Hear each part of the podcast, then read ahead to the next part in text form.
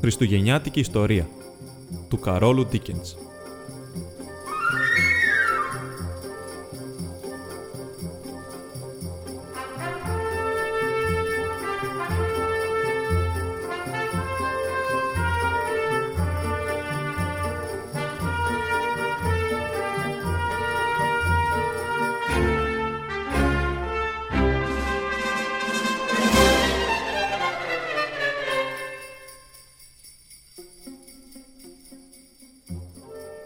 Παραμονή Χριστουγέννων.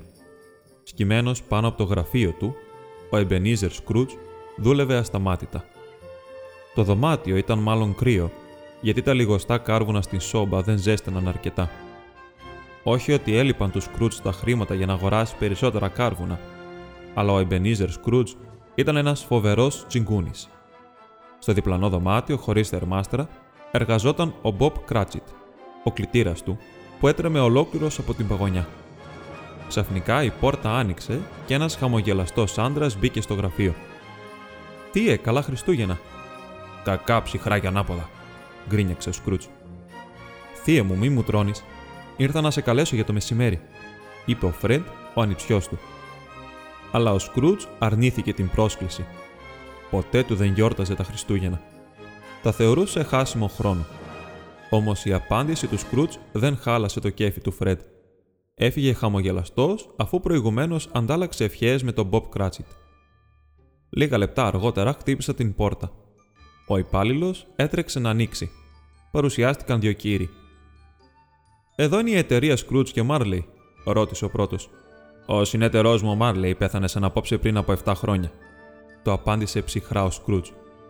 Τα συλληπιτήριά μου, είπε ο δεύτερος. Εμείς κάνουμε έρανο για τους φτωχούς, Αύριο, όπου ξημερώνει η μέρα χαράς, υπάρχουν δυστυχώς άνθρωποι που υποφέρουν από το κρύο και την πείνα. Μπορούμε να έχουμε τη συνδρομή σας. Ο γεροσπαγκοραμένο δεν είχε σκοπό να ξοδέψει ούτε μία πένα για να βοηθήσει τους συνανθρώπους του και απάντησε αρνητικά στους δυο επισκέπτες. Εκείνοι έφυγαν απογοητευμένοι, χωρίς να τον πιέσουν περισσότερο. Νύκτωσε.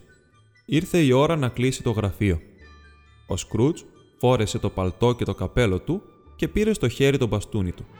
Με τη σειρά του, ο Μπομπ Κράτσιτ ετοιμάστηκε και αυτός να φύγει. Υποθέτω ότι δεν θέλεις να δουλέψεις αύριο, του είπε ο Σκρούτς με δυσφορία. Ο Μπομπ κούνησε καταφατικά το κεφάλι. Ε, α, αν δεν σας πειράζει, κύριε Σκρούτς, τράβλησε ο καημένος ο Μπομπ. Δεν μου αρέσει να σε πληρώνω όταν δεν εργάζεσαι, τον διέκοψε ο Σκρούτς. Πάντως μεθαύριο θα πιάσεις από νωρίς δουλειά. Ο Μπομπ τον ευχαρίστησε και έτρεξε έξω να βρει κάτι παιδάκια που διασκέδαζαν, κάνοντας τσουλήθρα στο παγωμένο δρόμο. Αδιαφορώντας για την γιορταστική ατμόσφαιρα, ο Σκρούτς έφαγε όπως συνήθως μόνος του σε μια γειτονική ταβέρνα. Έπειτα τράβηξε για το σπίτι του. Το κτίριο όπου έμενε βρισκόταν στην άκρη ενός στενού και σκοτεινού δρόμου. Το παλιό και φθαρμένο διαμέρισμα ανήκε κάποτε στον συνέτερό του, τον Τζακ Μάρλεϊ. Ο Σκρούτζ έβγαλε το κλειδί για να ξεκλειδώσει την εξώπορτα. Το ρόπτρο, αν και μεγάλο, δεν είχε τίποτα το ιδιαίτερα όμορφο πάνω του. Κι όμως εκείνη την βραδιά έμοιαζε λουσμένος σε ένα απόκοσμο φως. Ο Σκρούτζ, παραξενεμένος, έσκυψε να εξετάσει καλύτερα. Και τότε αντίκρισε το πρόσωπο του Μάρλεϊ να τον κοιτάζει. Την επόμενη στιγμή όμως ξανά έγινε ένα κοινότατο ρόπτρο.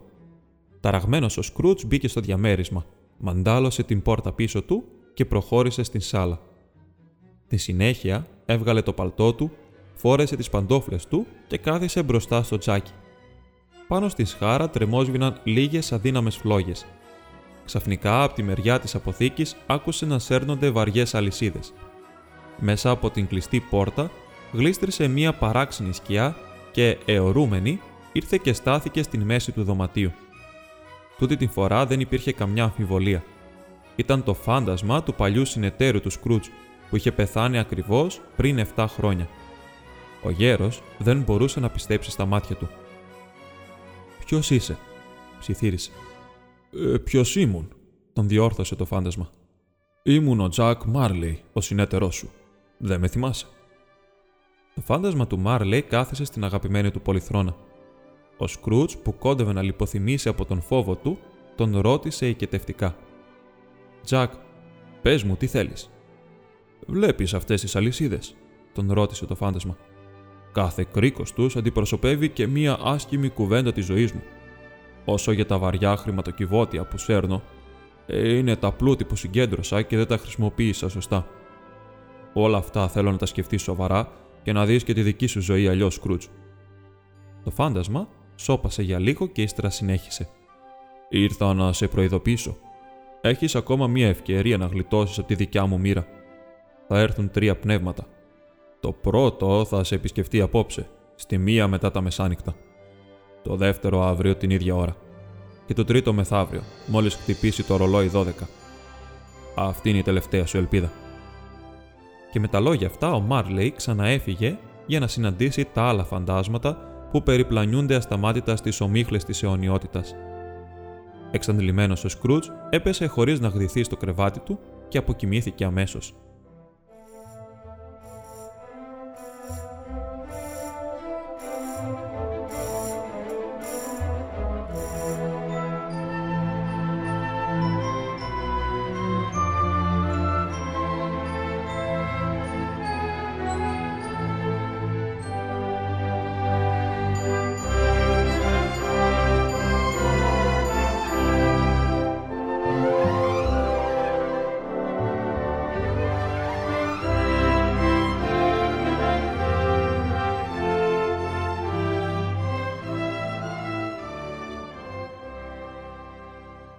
Ήταν ακόμα σκοτάδι όταν ξύπνησε ο Σκρούτζ. Νόμισε πως το ρολόι είχε σταματήσει. Θυμόταν ότι έπεσε να κοιμηθεί μετά τις δυο. Το ρολόι χτύπησε μία ακριβώς. Αμέσως, μια λάμψη δυνατή πλημμύρισε την κρεβατοκάμαρα. Ο Σκρούτζ ανασηκώθηκε και τότε είδε εμπρός του μία περίεργη οπτασία. Είχε το ανάστημα, το πρόσωπο, τα χέρια ενός μικρού παιδιού. Αλλά τα μαλλιά της ήταν ολόλευκα όπως ενός γέρου. Από τον ώμο πάνω από το λευκό κοντό χιτόνιό της κρεμόταν μια γυρλάντα λιόπρινο, σύμβολο του χειμώνα. Μη φοβάσαι, του είπε η οπτασία. Είμαι το χριστουγεννιάτικο πνεύμα του παρελθόντος και ήρθα να σε βοηθήσω. Πήρε τον Σκρούτζ από το χέρι και τον οδήγησε στο παράθυρο. Ο Σκρούτζ φοβήθηκε μήπως πέσει, αλλά το πνεύμα τον ενθάρρυνε να πετάξει μαζί του πάνω από στέγες και αγρούς και ήταν πρωί όταν έφτασαν σε μία μικρή επαρχιακή πόλη. Μα εδώ πέρασα τα παιδικά μου χρόνια, μουρμούρισε κατάπληκτος ο Σκρούτζ. Ε, τότε θα ξέρεις τον δρόμο για να έρθεις εδώ, τον ρώτησε το πνεύμα. Θα μπορούσα να το βρω με κλειστά μάτια, απάντησε εκείνος. Κι όμως, δείχνεις σαν να έχεις ξεχάσει ακόμη και την ύπαρξη αυτού του τόπου, παρατήρησε αυστηρά το πνεύμα. Ύστερα βάδισαν πάνω στο χιονισμένο δρόμο συναντώντας φυσιογνωμίες γνωστές. Αγρότες με τις άμαξες, παιδιά με τα λογάκια τους. Ο Σκρούτζ τους θυμόταν όλους. Τους φώναξε μάλιστα με τα ονόματά τους, αλλά κανείς δεν του απάντησε. Είναι μόνο σκιές, το εξήγησε το πνεύμα. Δεν μας βλέπουν. Ο Σκρούτζ χάρηκε πολύ που ξαναείδε φίλους και γνωστούς από τα νιάτα του. Και τούτη η χαρά ήταν πρωτόγνωρη για αυτόν. Σε λίγο οι δύο ταξιδιώτες έφτασαν σε ένα χωριουδάκι. Μπήκαν σε ένα μεγάλο κτίριο χτισμένο από τούβλα. Στο εσωτερικό αντίκρισαν σειρές θρανία. Ήταν σχολείο με οικότροφους μαθητές που σπούδαζαν μακριά από τις οικογένειές τους. Σε κάποιο θρανίο ένα μοναχικό αγόρι καθόταν και διάβαζε. Κατά τρόπο μαγικό, οι ήρωες του βιβλίου πρόβαλαν εμπρός το παιδί. Ο Αλή Μπαμπά με την ανατολίτικη φορεσιά του, ο Ροβινσόν Κρούσος με τον παπαγάλο του στον ώμο και άλλοι πολλοί. Στην αρχή ο Σκρούτζ ενθουσιάστηκε βλέποντάς τους ήρωες των σχολικών του χρόνου. Έπειτα όμως κατάλαβε. Το μοναχικό αγόρι με μοναδική παρέα τα βιβλία ήταν ο εαυτός του. Κάθισε τότε σε ένα θρανίο και έκλαψε πικρά. Πάμε τώρα να επισκεφτούμε κάποια άλλα Χριστούγεννα, του πρότεινε το πνεύμα. Καθώς μιλούσε, παρατήρησε ότι το παιδί μεγάλωσε και έγινε έφηβος. Ο Σκρούτζ ήξερε πολύ καλά ότι ο νεαρός ήταν πάλι μόνος οι άλλοι μαθητές τα επέστρεφαν στα σπίτια τους για τις διακοπές. Ξαφνικά η πόρτα άνοιξε. Μια νέα και όμορφη κοπέλα μπήκε τρέχοντας στην αίθουσα. Ήρθε και τον αγκάλιασε. Αδελφούλη μου, του φώναξε. Ήρθα να σε πάρω, θα πάμε στο σπίτι να γιορτάσουμε τα Χριστούγεννα. Στο σπίτι, Φαντ, ρώτησε ο νεαρός Σκρούτζ. Ναι, ζήτησα από τον πατέρα να σε αφήσει να ξαναγυρίσεις για πάντα στο σπίτι.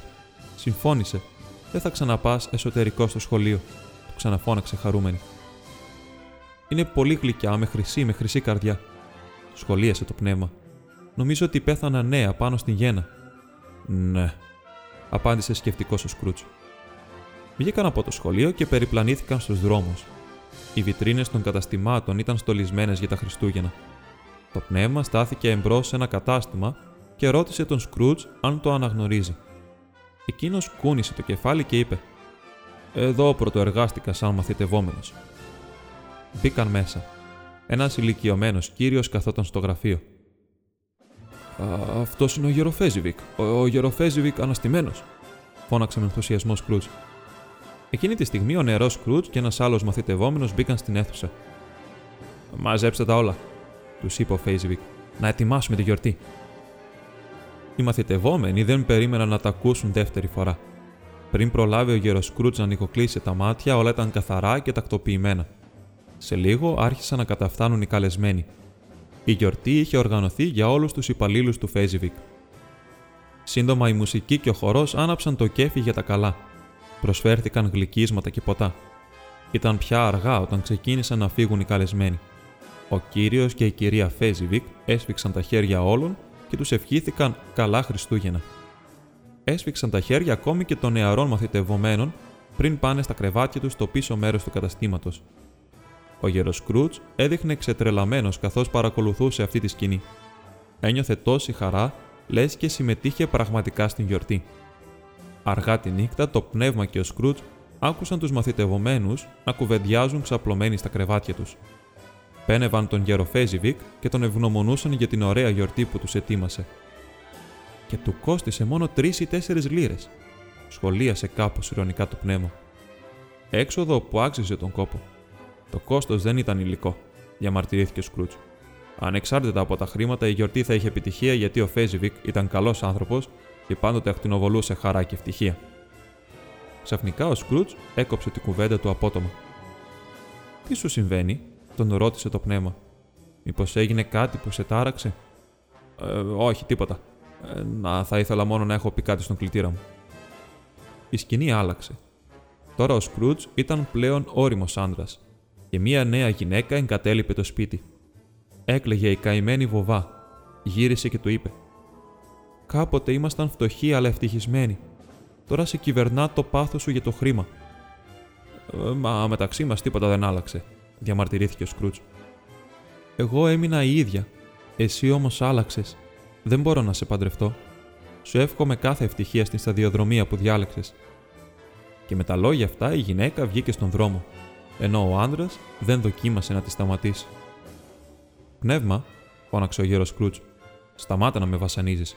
Θέλω να γυρίσω στο σπίτι. Δεν αντέχω τις δυσάρεστες αναμνήσεις. Μέσα σε μία στιγμή πέρασαν χρόνια και ξαναείδαν τη νέα γυναίκα. Τώρα γελούσε τρισευτυχισμένη με την κόρη της. Σε διαφορετικές περιστάσεις θα μπορούσε να είναι το παιδί τους Σκρούτ. Ο πατέρας μπήκε στο δωμάτιο. Η μικρή έτρεξε και τον φίλησε. Αγκαλιάστηκαν και οι τρεις εμπρός στο αναμένο τζάκι. Δεν το αντέχω, μούγκρισε ο γέρος Σκρούτς με φωνή σπασμένη. Και στράφηκε απελπισμένος προς το πνεύμα που μέσα στην ολοφότινη αντάβια του έμοιαζε σαν να ηρωνεύεται την απελπισία του. Σε λίγο η οπτασία του πνεύματος άρχισε να απομακρύνεται και να σβήνει σιγά σιγά, μέχρι που εξαφανίστηκε τελείως. Ο Σκρούτζ ένιωσε αφάνταστα κουρασμένος. Τα μάτια του βάριναν. Ξαναγύρισε στην κρεβατοκάμαρά του. Μόλις που πρόλαβε να ξαπλώσει στο κρεβάτι και έπεσε σε ύπνο βαθύ.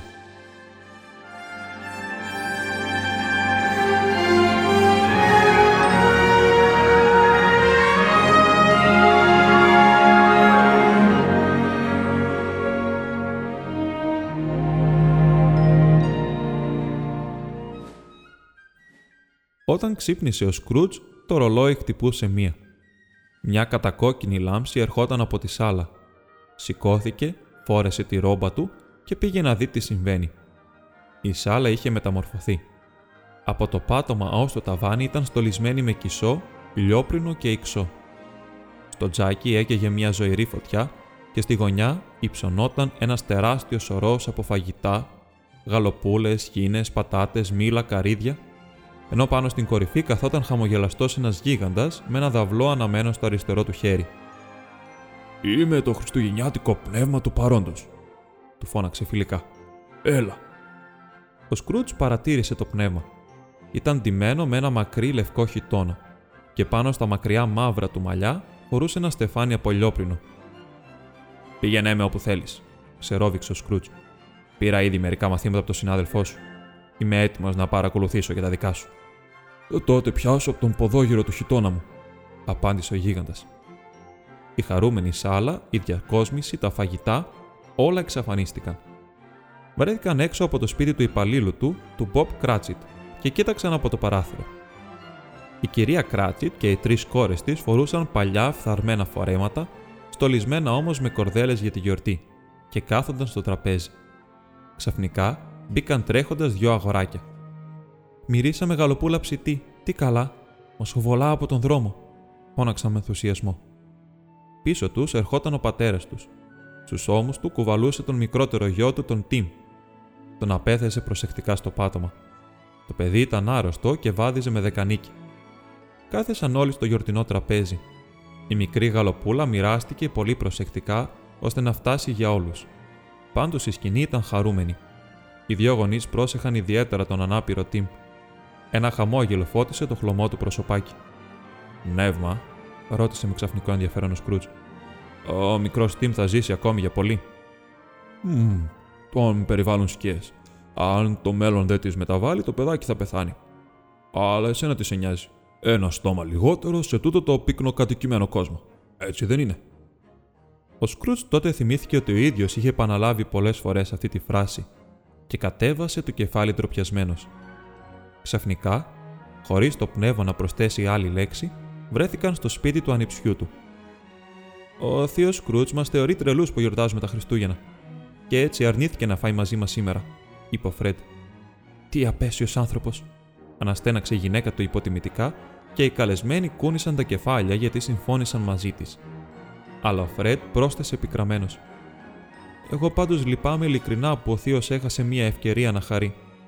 Και τώρα, παρόλο που δεν βρίσκεται μαζί μας, θα ήθελα να του εκφράσω τις καλύτερες ευχές μου. Και αμέσως σήκωσε το ποτήρι και έπιε στην υγεία του θείου του. Γρήγορα όμως η χαρούμενη ομίγυρη ξέχασε τον Σκρούτζ. Έπαιξαν μουσική, χόρεψαν, διασκέδασαν με παντομήμα. Ο Σκρούτζ, που τόσο του άρεσε αυτό το παιχνίδι, συμμετείχε όλο χαρά, ξεχνώντας ότι κανείς δεν μπορούσε να τον δει ή να τον ακούσει. Το πνεύμα τον παρακολουθούσε και έμοιαζε να το γλεντάει μαζί του. Αλλά σύντομα ήρθε η ώρα να φύγουν. Έχουμε να επισκεφτούμε πολλά μέρη ακόμη ώσπου να περάσει η νύχτα, είπε το πνεύμα. Και οδήγησε τον Σκρούτζ έξω από το σπίτι. Περπάτησαν μέσα στο κρύο και στο χιονόνερο, σε βρωμερά στενά και δρομάκια περίεργα και ακόμη κάτω από τις σκοτεινές γέφυρες της πόλης. Εκεί ο Σκρούτζ είδε δυστυχισμένους ανθρώπους που κολλημένοι σφιχτά ο ένας πάνω στον άλλον προσπαθούσαν να ζεσταθούν. Ανάμεσά τους τριγύριζαν παιδάκια που ζητιάνευαν φαγητό από τους περαστικούς. Κάπου μακριά, ένα ρολόι σήμανε μεσάνυχτα. Ο Σκρούτ, τρομοκρατημένος από την τόση αθλειότητα, αναζήτησε το γιγάντιο πνεύμα, αλλά εκείνο είχε εξαφανιστεί.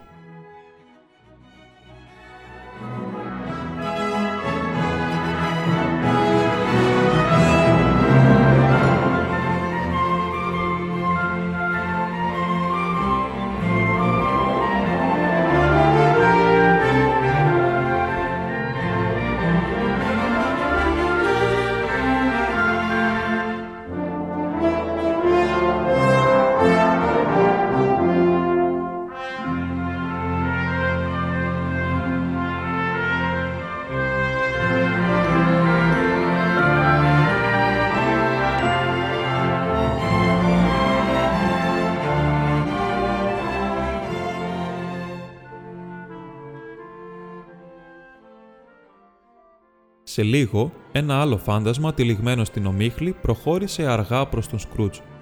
Παρατήρησε ότι το πνεύμα αυτό φορούσε μία τεράστια μαύρη κάπα και μία κουκούλα που του έκρυβε εντελώς το πρόσωπο. Ο Σκρούτζ παραλίγο να λιποθυμήσει από τον τρόμο του. «Θα πρέπει να είσαι το χριστουγεννιάτικο πνεύμα του μέλλοντος», συθύρισε. «Τι μου επιφυλάσσει το μέλλον» «Ίσως να αλλάξω, είμαι έτοιμος να σε ακολουθήσω», Παρά τα γενναία του λόγια, ο Σκρούτς φοβόταν τόσο πολύ αυτό το φάντασμα, ώστε τα πόδια του άρχισαν να τρέμουν. Δεν μπορούσε να κάνει βήμα.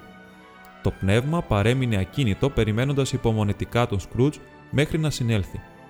Έπειτα κινήθηκε αθόρυβα και ο Σκρούτζ το ακολούθησε σαν να τον τύλιξε η κάπα του πνεύματος που τον παρέσυρε στο άγνωστο. Κοσμοσυρωή και οχλαγωγίας στο χρηματιστήριο. Το πνεύμα με τον Σκρούτζ ανάμεσα στους χρηματιστές και στους εμπόρους. Πότε πέθανε, ρώτησε κάποιος από το πλήθος. Χθες βράδυ, νομίζω, απάντησε ένας άλλος.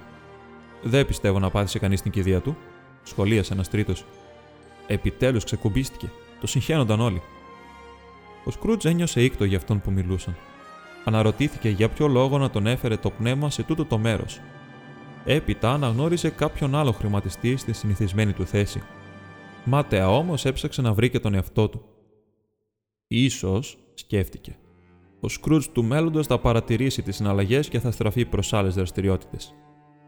Γύρισε να ρωτήσει το πνεύμα, αλλά εκείνο εξακολουθούσε να σωπαίνει. Σήκωσε μόνο το χέρι και έδειξε με το μακρύ του δάχτυλο προς κάποια κατεύθυνση. Ήταν καιρός να συνεχίσουν το ταξίδι τους. Ο γέροντας ένιωσε να διαπερνά την ραχοκοκαλιά του κρύος υδρότας.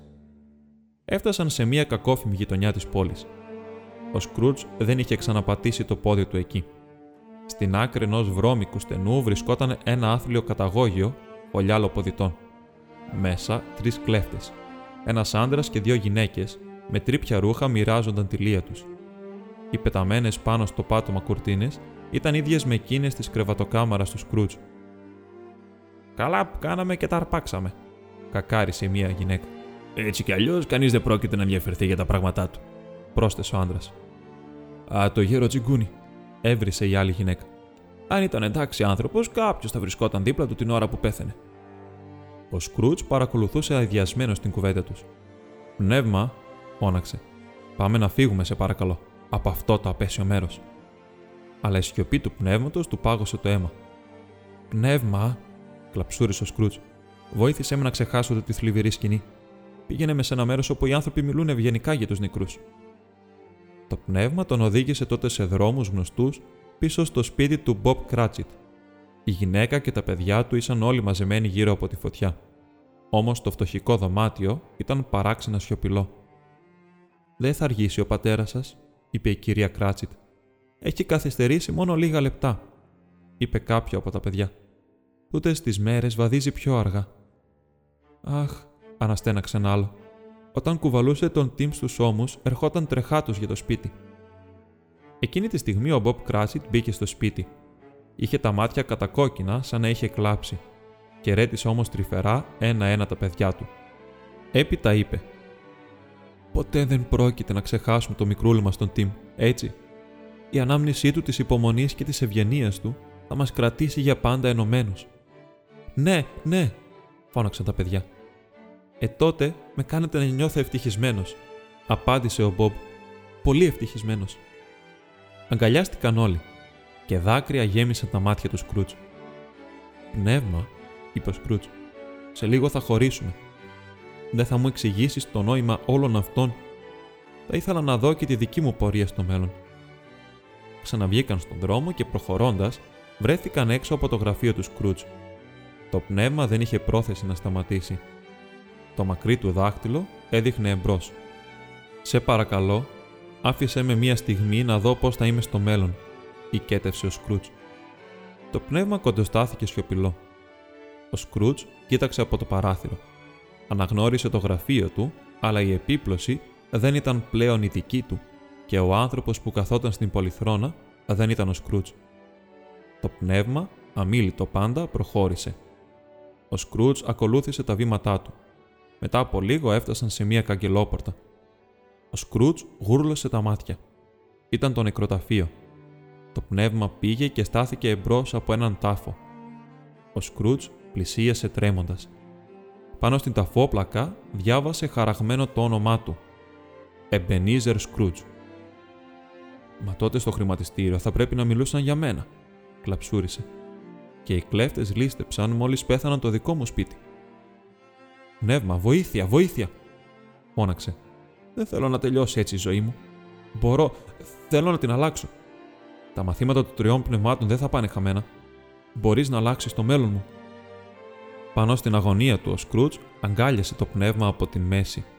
Αλλά η κάπα ήταν άδεια. Το πνεύμα έγινε ατμός και ο Σκρούτζ αγκάλιαζε στην πραγματικότητα το κάγκελο του κρεβατιού του. Ναι, του δικού του κρεβατιού. Βρισκόταν πάλι στην κρεβατοκάμαρά του. Ανακουφισμένος από την αγωνία, κλαίγοντας και γελώντας, έτρεξε να αγγίξει τις κουρτίνες. Ήταν εκεί στην συνηθισμένη τους θέση. Βάλθηκε να χορπηδά σε όλο το σπίτι γεμάτος σε ευτυχία. Όλα ήταν στη θέση τους. Τίποτα δεν είχε αλλάξει. Και τη μεγάλη του χαρά διέκοψαν μόνο οι καμπάνες των εκκλησιών που χτυπούσαν χαρούμενες σε όλη την πόλη.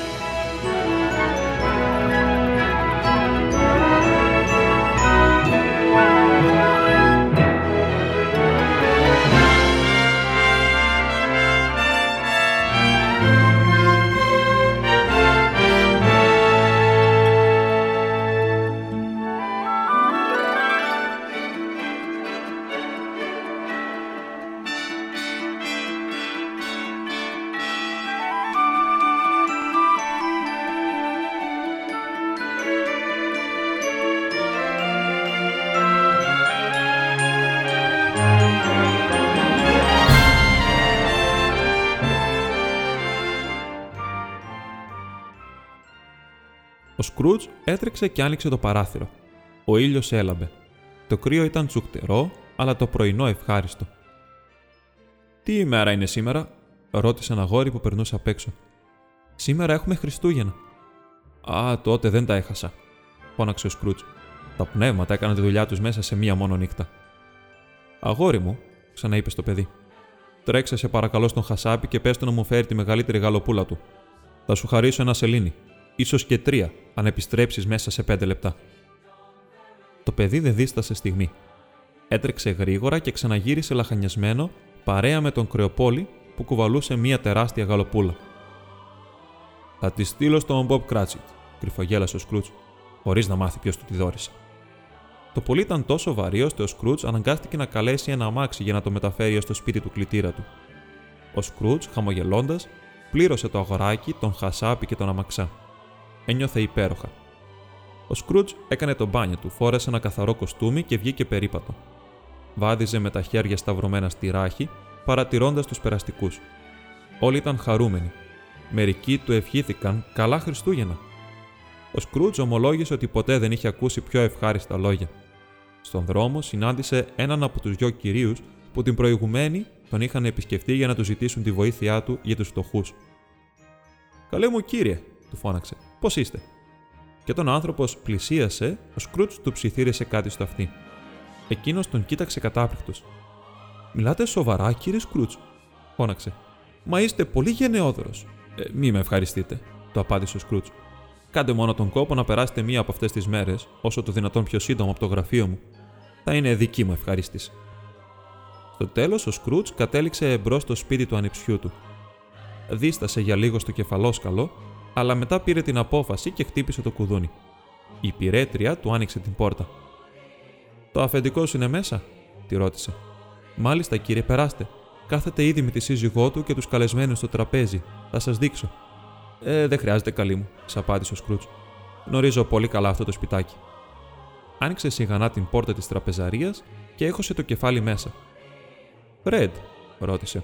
Μπορώ να περάσω. Ποιος είναι, ρώτησε έκπληκτος ο ανεψιός του Σκρούτ, γυρνώντας το κεφάλι του. Ο θείος ο Σκρούτ, το απάντησε. Ήρθα για το χριστουγεννιάτικο τραπέζι που με κάλεσες.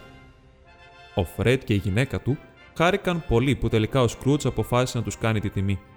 Και η γιορτή εξελίχθηκε θαυμάσια. Το γεύμα ήταν οστιμότατο. Ακολούθησαν μουσική και χορός. Έπαιξαν διάφορα διασκεδαστικά παιχνίδια και φυσικά παντομήμα. Αλλά το καλύτερο απ' όλα ήταν εκείνη η ξέφρενη χαρά που ένιωθε μέσα του ο Σκρούτζ. Την επομένη ο Σκρούτζ πήγε πολύ νωρίς στο γραφείο. Ήθελε να κάνει έκπληξη στον κλητήρα του που ήξερε ότι θα αργούσε να φανεί στη δουλειά. Και πράγματι, ο Μπομπ Κράτσιτ ήρθε λίγο πριν τις 10. Κάθισε αθόρυβα στη θέση του με την ελπίδα ότι ο Σκρούτζ δεν θα έπαιρνε είδηση την καθυστέρησή του. Α, γκρίνιαξε τότε ο Σκρούτζ, προσπαθώντας να μιμηθεί το γνωστό κακότροπο ύφος του. Τι σημαίνει πάλι αυτό, Συγγνώμη, κύριε, τράβλησε ο Μπομπ Κράτσιτ. Δεν πρόκειται να ξαναργήσω. Και πώς μπορεί να δίνεις τέτοιες υποσχέσεις, του είπε μουτρωμένος ο Σκρούτς. Ο Μπομπ άρχισε να τρέμει. Φοβήθηκε την απόλυση. Πάντως, για τούτη τη φορά, συνέχισε ο Σκρούτς, νομίζω ότι πρέπει να σου αυξήσω το μισθό. Κατάπληκτος, ο Μπομπ σκέφτηκε να τρέξει για βοήθεια. Νόμισε ότι ο εργοδότης του τρελάθηκε. Καλά Χριστούγεννα, αγόρι μου, του είπε τότε ήρεμος και χαμογελαστός ο Σκρούτς, με τρόπο τόσο ειλικρινή, ώστε τελικά τον έπεισε ότι τα είχε 400. Και όχι μόνο θα σου κάνω αύξηση, αλλά θα βοηθήσω και την οικογένειά σου. Πήγαινε όμως πρώτα, σε παρακαλώ, να αγοράσεις κι άλλα κάρβουνα. Θα ζεσταθούμε καλά. Και έπειτα καθισμένοι δίπλα στη φωτιά, θα συζητήσουμε όλες τις λεπτομέρειες. Ο Σκρούτς κράτησε τον λόγο του και σύντομα ο μικρός Τιμ ξεπέρασε την αρρώστια. Απέκτησε δυνάμεις και έγινε ένα γελαστό και όμορφο αγόρι που ο Σκρούτς το φρόντισε σαν να ήταν δικό του παιδί. Ο πρώην Τσιγκούνης έγινε πολύ γενναιόδωρος και ήταν πάντα ευγενικός με όλους. Μερικοί βέβαια τον κορόιδεψαν για τη μεταβολή του χαρακτήρα του. Αλλά ο Σκρούτς δεν ενοχλήθηκε γιατί, όπως είπε πολύ σοφά, καλύτερα να σε περιγελούν παρά να σε περιφρονούν. Ο Σκρούτς δεν ξαναείδε τα πνεύματα, αλλά από εκείνη την ημέρα, όπως λένε, δεν υπήρχε άνθρωπος που να γιορτάζει καλύτερα τα Χριστούγεννα από τον Εμπενίζερ Σκρούτ. Thank you.